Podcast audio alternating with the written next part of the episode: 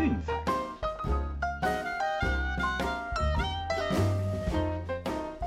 看球赛买运彩，老师教你前往拿白。大家好，我是骆老师，欢迎来到骆老师说运彩的节目。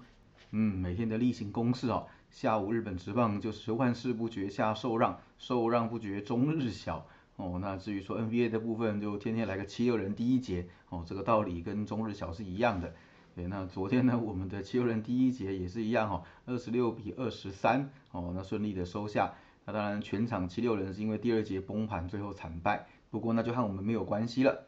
哦，那至于说另外一场 VIP 推荐，哎呀，这个真的超可惜的，勇士一百零六比九十八击败雷霆，刚刚好赢八分在洞口，就差一个球。哦，那遇到这种东西，真的只能说，嗯，衰啦。已经从落后最多十四分，哦，那追到一度领先十分，对，来回是二十几分的震荡，对，但是结果最后是刚好卡洞口，哦，这个就比较莫可奈何，对，方向对了，那运气差了点，哦，没关系，就明天再努力吧。那世界大赛的部分，哈，就是勇士以六比二击败太空人，哦，新同学一个比一个威猛，开场的两支全垒打就取得五比零领先。哦，只是比较可惜啦，就是勇士的 Charlie Morton 被强袭球击中，哦，那现在小腿骨折，接下来的比赛将无法出赛，哎，那这个可能会到第五站的时候，嗯，产生一些比较严重的影响，对，不过我们到那个时候再说啦，哦，万一是四比零就没有这个烦恼了。那我们今天节目呢，待会也会谈一下哦，就是关于第二站的部分，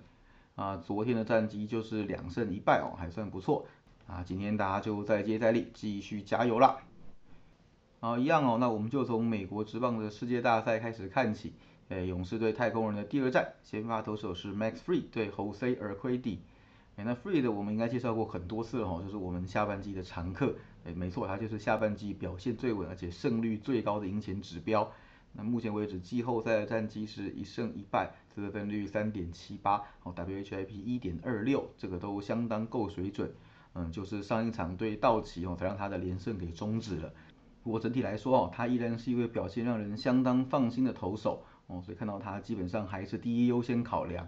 不过太空人这边呢，我们还是要再看一下才知道哦。那尔奎蒂的话，其实他一开始并没有被排入太空人季后赛的先发轮值当中哦，直到上一次面对红袜，实在是没人可用哦，每个出来都有都爆掉，那加上就是麦克勒斯受伤哦，最后他是上来投了一场，结果一点二局也被打爆六分哦，五分自责分。所以目前是零胜一败，得分率是二十七点零。那事实上哈，我想尔奎迪会排到这种嗯，就是不得已的时候才推上来。对，那我想应该是情有可原的哦，毕竟他寂寞的状况其实也是有些不稳的。那因为你看，果然推上来马上就出事哦，所以我觉得这种我们前面有谈过的国联投手个个就是真枪实弹哦，双方都好的不得了。那美联这边不管哪一队，其实在投手战力上都有很严重的缺陷哦，尤其是先发这一块，对，所以我们就说了，不管哪一队进到世界大赛哦，那我依然就是看好国联这边，不管是道奇还是勇士晋级哦，都是一样。所以我想哦，在投手战力这个大缺陷上面，可能会要了就是这些美联球队的命。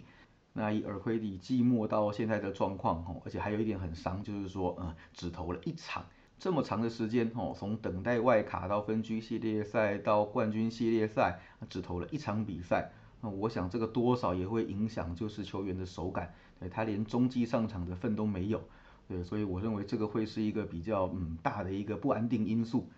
那当然啦，这场比赛开了就是比昨天还要更接近 PK 盘哦，基本上账面上已经看好勇士的胜率会比第一站还要高一些。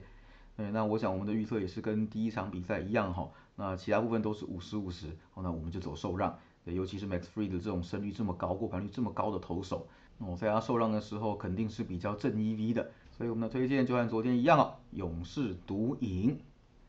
好，那我们也来看一场 NBA 的比赛哈，今天的比赛比较多哦，可以选的选项也不少，哎，那我们这边看到了一场比赛来推荐给大家，哦，是十点场的曼菲斯灰熊对波特兰拓荒者。那灰熊哦，其实今年主要的阵容变更就是中锋的 Valanciunas 换成 Steve Adams。那整体来来讲，就是在进攻端其实是跟去年大同小异，哦，就是先发和替补可能稍微有交换轮替一下这样子而已。对，那目前为止啊，开机的三场比赛哦，那个进攻相当的猛烈。尤其是目前三分球的命中率哦高达四十点四趴，三场比赛都出现了非常夸张的高比分哦。前一场对湖人一百一十八，居然是开机以来最低的一场比赛哦。那这部分我想就是跟外线的命中率相当不错哦，手感火烫是有关系的。那而且他们的节奏其实也跟上季差不多啦，平均每场比赛是一百零三点四个球权，单场的平均出手次数哦九十六点七哦，这个都算是中段或以上。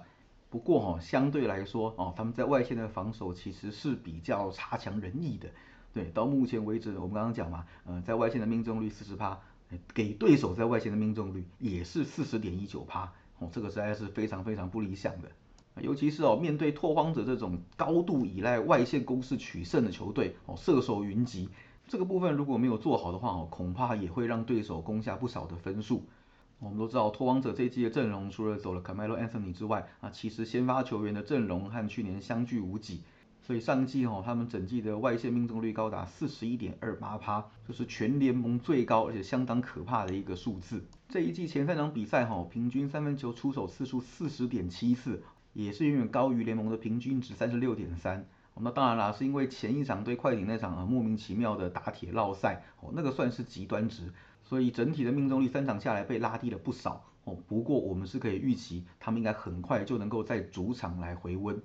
哦。而且他们的攻击节奏也是相当的明快哈。目前为止，本季平均那场比赛一百零八点七个球权。对，前一站其实也看到嘛，在落后情况下疯狂追分，对，拿到球就哇直接往前面长传，然后三分球打到砰就出手啊，最后只是没有进。我就看到他们三分这么铁，其实是比较罕见的。对，那基本上拓荒者依然是属于一支就是嗯攻优于守的球队。那我想面对就手感这么火烫的灰熊，应该也会掉不少分数。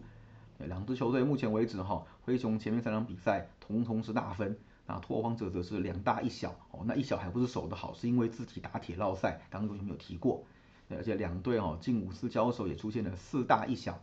那事实上啊，就是其他各种趋势从上一季的季后赛延续下来，哦，两队都是一路大到底。对，已经很久很久没有看见这两队出现小分了哦。上一场拓荒者对快艇真的是非常罕见。对，所以我想哦，在两队目前开季这样子的情况哦，节奏偏快，还有外线攻势猛烈的情况下哦，我想这场比赛应该会一场疯狂的高比分战。对，所以我们的推荐是两百三十四大。好，那最后再帮大家总结一下哈，我们今天推荐，美国职棒勇士独赢。哦，那在 NBA 的部分，则是灰熊对拓荒者两百三十四大，都记下来了吗？